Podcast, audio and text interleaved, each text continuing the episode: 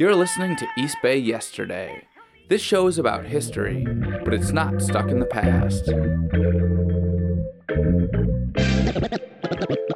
Let's begin. Let's begin. I'll start with Grand Avenue by the lake. The place was totally different. That's Pendarvis Harshaw, the author of a new memoir called OG Told Me. I asked him to close his eyes and just describe what he sees when he thinks about growing up in the East Bay. See, I can go back 10 years ago and see like mini, uh, they call pocket bikes, like little moped kind of things. All the homies had those and they would kind of mob down from the dubs, meet up and go around the lake riding on these pocket bikes. That same street, go back maybe another 10 years to me being like 10 years old over there and I'm like on rollerblades hanging out by the lake. the greatest memory, the greatest image in my head is a festival by the lake. And it's just like, it's people, it's just jam packed, it's thick. the events really spoke to it. There was something we had at Mosswood called Carijama, um, which I believe was on Labor Day. The 4th of July down in Jack London Square, used to be fireworks gatherings. I mean, everything, every event that you would go to in Oakland, it'd be live, it'd be culture, it'd be good. When sunset hit, get out of there. You know, like, you just know stuff would turn bad. People would start fighting, be, you know, gunshots, things like that. Pretty much every event. It was just like known, you know, you just operated, like you, you dealt with it, you know, and like I remember being a teenager and my friends started like really getting into guns and banging and all that stuff. And I just, it, it benefited me knowing who was who um, as opposed to just being like, oh, I, I don't want anything to do with it. I know I need to live out here, and if I need to live out here, then I need to have understanding so that I'm not living in fear. Lots of Pendarvis' stories are like this. They'll start with something fun and happy, then reality hits. For a dude who's only 30, he's seen a ton. His jobs have ranged from working in a taco truck to selling weed to journalism to teaching high school. His current gig is with a nonprofit called PolicyLink, and he recently became a dad. OG Told Me isn't just a book, it's kind of a survival guide, packed full of advice that he's gathered from interviewing black elders. It's definitely found an audience. Penn's been selling copies of it out of his backpack all over Oakland, and he's already had to order another print run. I asked about the response. A lot of people have been surprised because they didn't know it would be more of an autobiography. They didn't know it'd be a memoir. But I figured I, I should tell my story as much as I'm going out and documenting other people's stories and frame my story in a way that shows you why I went out and did this OG Told Me project, letting people know this process that I of, of maturation where I'm running out in the streets with my friends, hanging out, doing some dumb stuff. Some old guys like, yo, stop doing dumb stuff. um, and that's that's pretty much uh, the, the response that I've been getting. And, uh, you know, nothing bad. You know, people asking for more, you know, wanting it to be a bigger book or when's the second edition.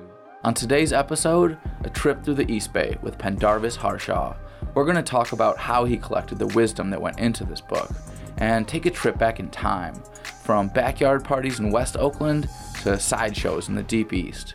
And we're going to hit graffiti yards and a possibly haunted building downtown and we're even going to dip out to the suburbs for a minute. You're listening to East Bay Yesterday. I'm your host, Liam O'Donoghue. Stay tuned.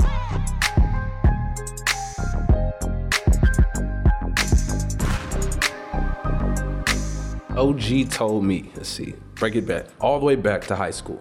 I used to write raps in my notebooks. And uh, every once in a while, I'll be on the back of the bus, and some OG would be like, blah, blah, blah, blah, love your mother, blah, blah, blah, blah, blah. And I'm like, all right, note to self, love my mother. And, you know, just scribble that in my notebook and write a rap about how some older guy told me I should love my mother. You know what I'm saying?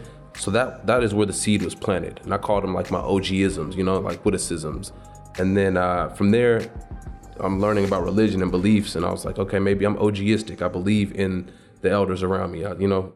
Pendarvis started seeking out advice from older black men even before he started writing it down. He grew up under a single mom, and to put an East Bay spin on an old expression, it takes a town to raise a child. Not having my father in the household definitely influenced me to seek wisdom from other elders in the community. Yeah, definitely to, to look at black men as examples of like, oh, okay, that's how black men shake hands, tie ties. That's how a black man cleans his car. You know, basic things. And not only not having my father in the household, but also my circle of friends, literally eight or nine of us, none of us had our fathers in the house. And so all of us are kind of uh, looking at older older black guys and being like, okay, I, I can see myself in them. And it can be like, I used to do the Tim Hardaway crossover on the streets because like my dad wasn't there to teach me how to do a crossover. So I'd watch Warriors games. Tim Hardaway had the killer crossover. Everybody was fascinated by it. Cool, I need to learn that. Through that circle of friends that I had, all of us subliminally or, or intentionally reaching out to elders and getting these like concepts of manhood, we brought it all back together. And um, I learned from my friends. And he'd be like, oh yeah, my, my uncle told me this. Or, oh yeah, OG down the block told me this. Or, oh yeah, this guy I go to church with showed me how to do this. That's how we not only learn manhood, but also learn how to just navigate the neighborhood as human beings. You know, it's not even just about black man knowledge. It's also about just human knowledge. Before the book came out, OG Told Me was an online collection of photo essays. Pendarvis interviewed more than 50 men for the project. He told me that he was looking for sort of philosophical nuggets that would be easy to remember and share. There's one question he asks in every interview. If you had the ear of the youth and you could give them any wisdom based on your life's experiences, what would you tell them? And um, gotten responses clear across the board, man. Some of the witty stuff, some of the deep, profound stuff. It's crazy when you go to people in the street and it's like you turn over a rock and you have no idea what's under that rock. I'm not calling old guys rock or nothing like that. It was just an example. But um, like you, it's an open door rather. Maybe that's a better metaphor. like let's open a door into somebody's life. And like this dude Tracy with a pink hat in downtown Oakland. He's like fly. See him all the time down by the shoe shine spot. I go up to him like, man, nice outfit, bro. You know what I'm saying? Just start chopping it up with him. Then eventually I ask him that question, like, man, what would you tell him? He's like, man, find your family or something to that extent. And he tells me about how he came up here from the south to find his family. I'm like, dang, that just totally opened that door, and uh, and it, it is relatable for me, who I had to go to the South to find my family. So, yeah, that's OG told me in a nutshell. In one of the last chapters of the book, Pendarvis goes to Alabama to visit his dad in prison. It's the only chapter where he disagrees with an OG's words of wisdom. His dad tells him that, quote, prison only exists in the mind, Pendarvis says no. Prison also exists in the heart.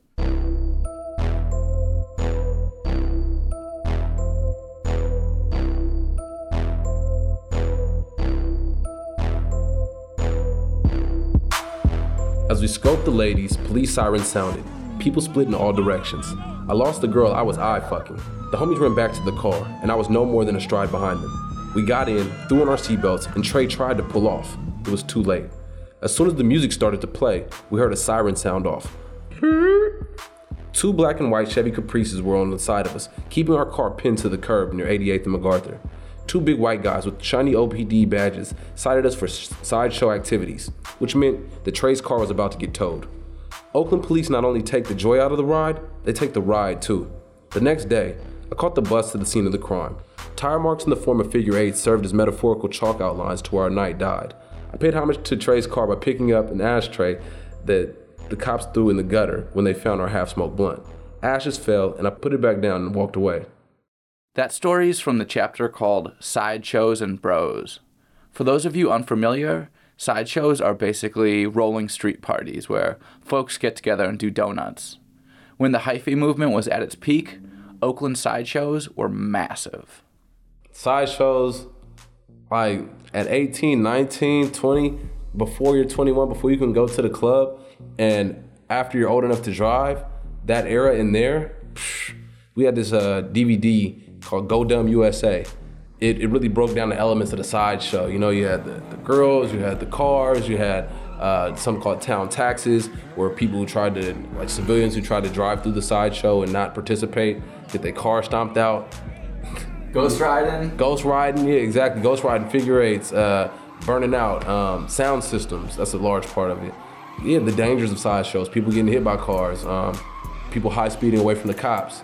Yeah, sideshows were, were a trip growing up, man. Like, all the thrill that you could want as a teenager, so much danger. So who has a gun? Who's on drugs? You know, like girls fighting, like a, a titty popping out or something like that. Like, it all that happened, and you're a teenager, and it's like, this is the greatest thing ever. Well, maybe the greatest thing ever until the cops show up. As the sideshow chapter ends with his buddy's car impounded, Pendarvis finds himself at a youth center event, getting lectured to by an older guy about how partying may be fun, but it's not doing much for the community.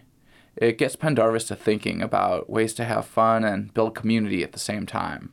He ponders on that when he's taking the bus home.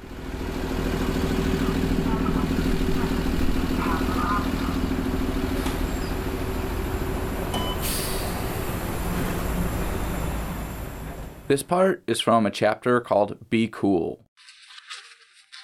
We sat at the Manzanita Center on the top of the hill of East 28th Street. It was a recreation center that doubled as a weed spot. As the sun set over the hood, the usual suspects emerged Will, Sel, T Bird, Raj, Big Mal, D, Eli, Mark, Rick, Hen, Wayne, and Rob. We crept to the customary convening spot, the benches.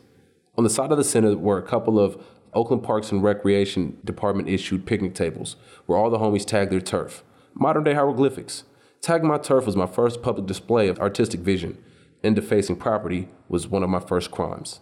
Nonetheless, with the Sharpie in my hand, I held down my turf wherever I could tag. It's like that and a, a hieroglyphic, yeah. Well, first of all, graffiti is fire. You know, it can warm you, it can burn you, um, it can cook your meal, it can incinerate you.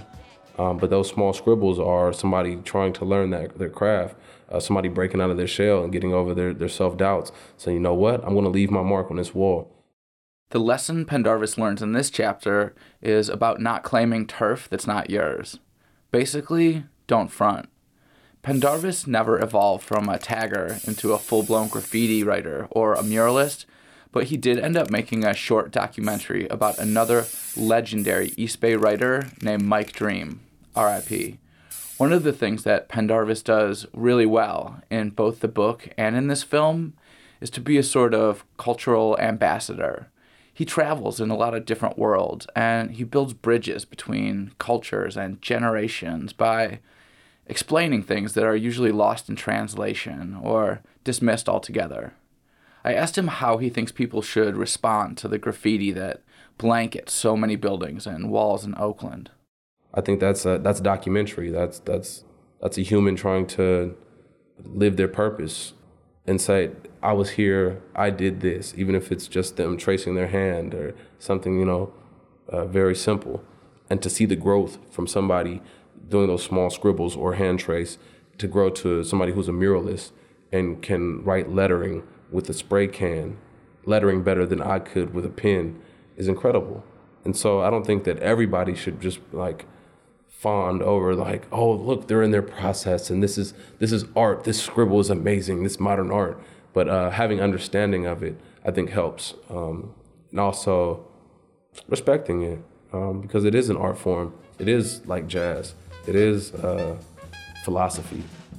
If you're skeptical of that analogy, just remember that people called Ornette Coleman's music trash too when he first came out. Now, he's considered a genius. And another thing, Basquiat started by tagging walls too. Last month, at an auction, one of his paintings sold for $110 million. It's now the most expensive work done by an American painter ever.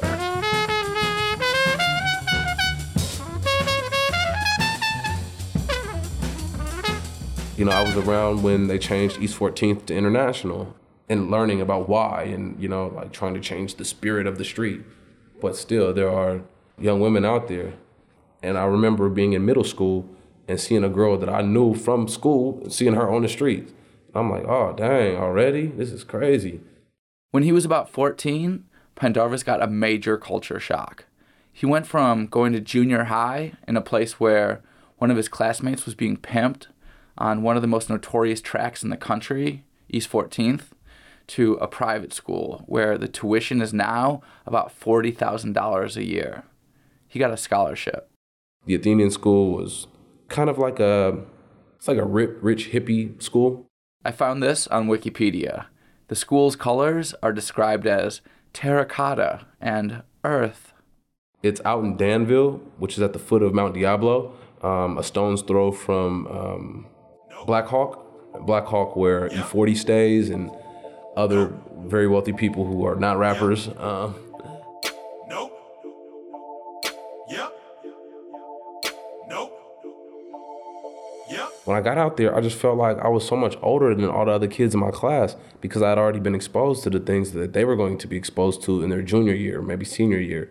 And I come in freshman year and I'm like, man, I know about this. You know, I, I know how to roll a blunt. What are you talking about? Like, I, you know, I, I know I know about life. Pendarvis knew a lot about life in Oakland, but Athenian opened up his eyes to a whole different world.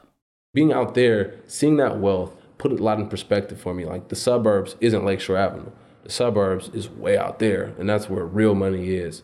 And going to school with people who have like garages bigger than the house that I was staying in, or going to school with people who complained about their parents being gone for a week because they're on business, and me coming home to my mom not having a job, or to my mom sitting there working hella hard and the lights still being cut off or the hot water being cut off it definitely put in into perspective. Um, one of the things that I walked away from that school thinking was that you can't compare struggles. What somebody knows is like the worst pain in their life might be your normal pain, but you know you can't compare those things. You know that's that's different for each person.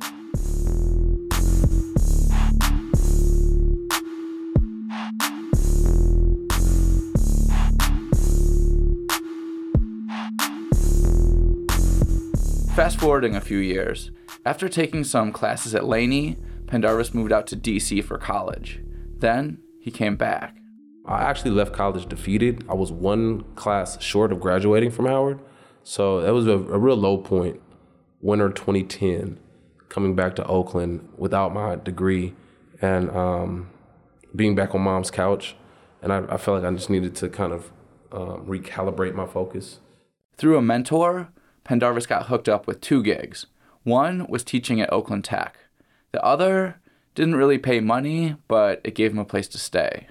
I not only got on teaching, but I also became a janitor at this building on 13th and Webster in the heart of downtown Oakland. And that's uh, where the story begins. 13th and Webster, like a little cubby hole of a room. I swear that building is haunted. Um, they got this old rickety elevator that has the handle that makes you, the, like the lever to go upstairs and downstairs. Seven floors. On the seventh floor, there's this guy named Carter who has the whole top floor to himself. Um, and he was kind of the, the OG of the building. Um, so we called it the Carter. Um, so that building is where I, I learned the beauty of, of being a, a janitor. It gives, it's very fulfilling to do work where you see the results of your work. Like you see a dirty toilet, you clean it, and then people appreciate you for doing your work. And in journalism, sometimes you don't see who you impact, but cleaning toilets, that's when I see the results. So yeah, so coming back to Oakland and um, what motivated me, it really helped when I got here that the community uh, like rallied around me. Pendarvis officially launched the OG Told Me project while he was teaching an African American male achievement class at Oakland Tech. His goal was to create something that his students would actually care about and take the time to connect with. 20 young men, all of them uh, energy and smartphones. Um, and I tried to find a way to corral that energy in the smartphones by putting this content on Tumblr, where they were, Tumblr was hot at the time. Um, they were already on that website. I'm saying, like, all right, check out my page. And they look to that page and they see people that they knew from the neighborhood, you know? Penn isn't a full time teacher anymore, but he still speaks to classes around Oakland. His book exposes a really vulnerable side of himself. I was curious about what motivates him to put himself out there like that, sharing such raw, personal stories.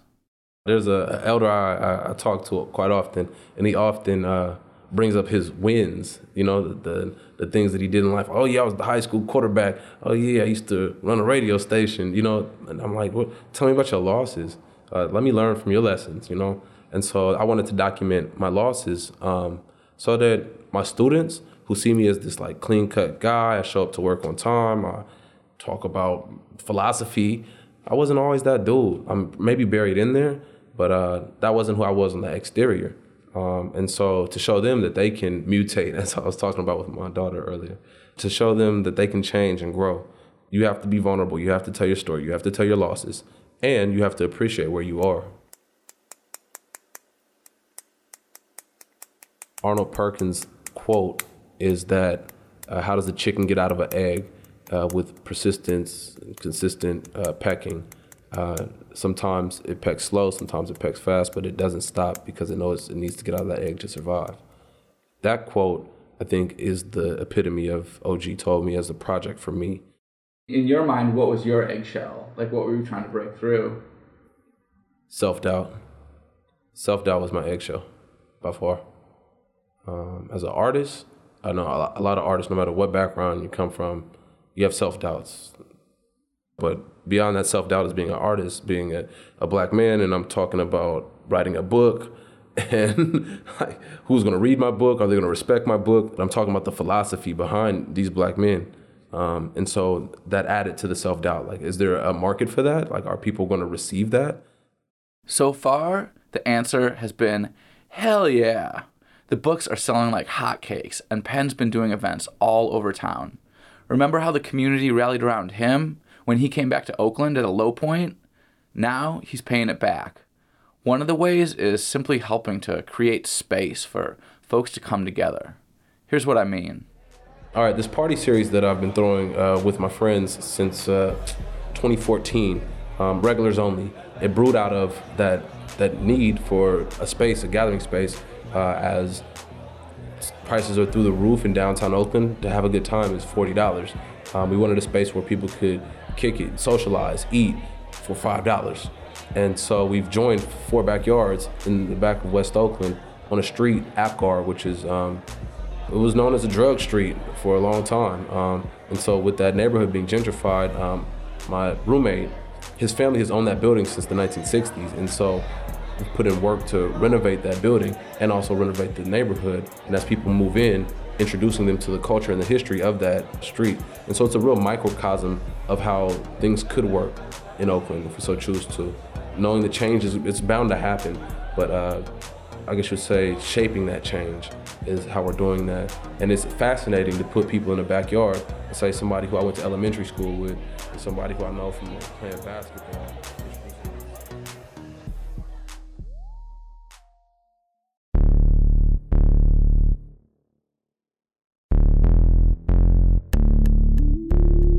Thanks for listening to East Bay Yesterday. I've been your host, Liam O'Donoghue. Stay tuned after the credits for a little East Bay vocab lesson. For this episode, I want to thank Pendarvis and the Regulars Only crew, the Oakland Book Festival, which hosted a really cool panel where I got to hear Penn share some thoughts on the importance of knowing your history, and Oaklandish, which hosted the OG Told Me book release party. Also, KALW FM and Berkeley Liberation Radio, both of which have been given some love to East Bay yesterday on their airwaves lately. And speaking of which, it might be a little bit longer than usual before the next episode comes out because I've got to spend some time trying to figure out how to make this show sustainable. If you know any foundations or grant programs that might be a good fit for East Bay yesterday, please hit me up. You can subscribe to this show on iTunes, SoundCloud, Stitcher, or Google Play. You can also follow East Bay Yesterday on Facebook, Twitter, and Instagram, where I post photos related to each and every episode, as well as upcoming events and other cool local history news.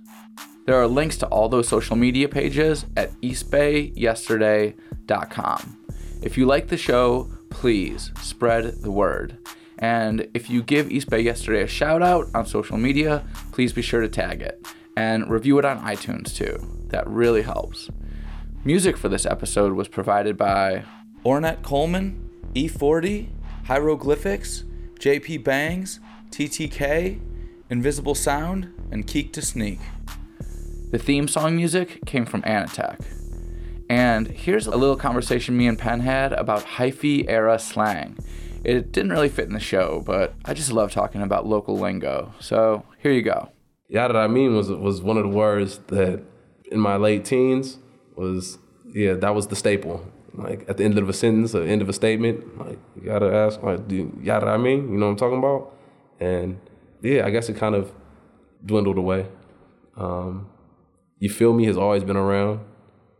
Yeah, Oakland vocabulary, slang. It's interesting, especially going to other places, and I'll say certain words, and they'll say, "Oh, I know you from Oakland." I'm like, "What? I, I th- thought that was a normal word. What do you mean?" Or accent, having an accent. I'm like, "I don't have an accent. What do you mean? What are you talking about?" Yeah, when I went to college, everybody like, Where, "Where's the party at, Buster?" I'm like, "Okay, guys, okay, I see where you're going with this." Um, but it also um, makes me appreciate home and this this this village that that I, I call home. Um,